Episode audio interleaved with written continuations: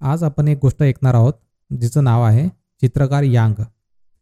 बऱ्याच वर्षापूर्वी यांग नावाचा एक मुलगा आपल्या मामाकडे राहत असे. त्याचे मामा एक प्रसिद्ध चित्रकार होते. मामा चित्र काढत असतील तेव्हा यांग तासन तास त्यांच्याकडे बसून राहत होता. ते चित्र कसं काढतात हे तो बारकाईने लक्ष देऊन पाहत असे. त्याला चित्रकलेत गोडी आहे हे मामांच्या लक्षात आलं होतं. मामा त्याला चित्र काढण्यासाठी प्रोत्साहन देत असत आणि त्याच्याकडे नीट लक्षही देत असत. एक दिवस मामा म्हणाले तू फार छान चित्र काढतोस. माझ्यापेक्षाही अधिक सुंदर. तुझ्या चित्राचं गावात एक प्रदर्शन भरवावं असं मला वाटतं. म्हणजे तुझी चित्रकला लोकांपर्यंत पोहोचेल. यांगच्या मामांनी सर्वांना आमंत्रण दिलं.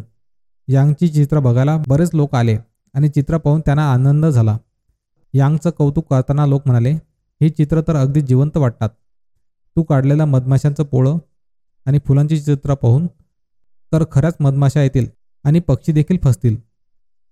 एकदा मामा म्हणाले माझा एक मित्र दुसऱ्या गावात राहतो त्याच्याकडे जा आणि त्याला चित्र दाखवून ये. हा घे त्याचा पत्ता. यांगला मामांना सोडून जायचं नव्हतं पण तरीही मामाची आज्ञा म्हणून तो निघाला. वाटेत त्याला एक मोठं दाट जंगल ओलांडायचं होतं. जंगलातलं वातावरण झाडझुडपं प्राणी पक्षी हे सर्व त्याला फारच आवडलं. त्याला अगदी राहावे ना. मग इकडे तिकडे जाऊन तो चित्र काढू लागला. रात्र झाली की तो झाडावरच्या घरात जाऊन झोपत होता. होता होता बरेच दिवस झाले. उंचावरच्या या घरामधून अतिशय सुंदर दृश्य दिसत असे. ते पाहून यांग खुश झाला. निसर्गाची सुंदर चित्र काढताना एक दिवस त्याला डुक्कर दिसलं.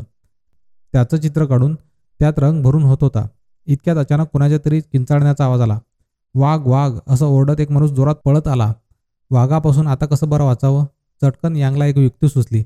आपण काढलेलं डुकराचं चित्र त्यांना झाडावर लटकून ठेवलं. मग दोघेही तिथून पळ सुटले. पाठलाग करणाऱ्या वाघाला डुकराचं चित्र दिसलं. त्याचं लक्ष विचलित झालं. त्या चित्राकडे तो टक लावून पाहू लागला आणि त्याच्यावर जोरजोरात गुरगुरायला लागला. तेवढ्यात यांग आणि त्याचा मित्र झाडावरच्या घरात शिरले. काय मग आवडली नाही ही आजची गोष्ट? Moral stories in Marathi for kids पॉडकास्टला follow करून शेअर करायला विसरू नका. धन्यवाद.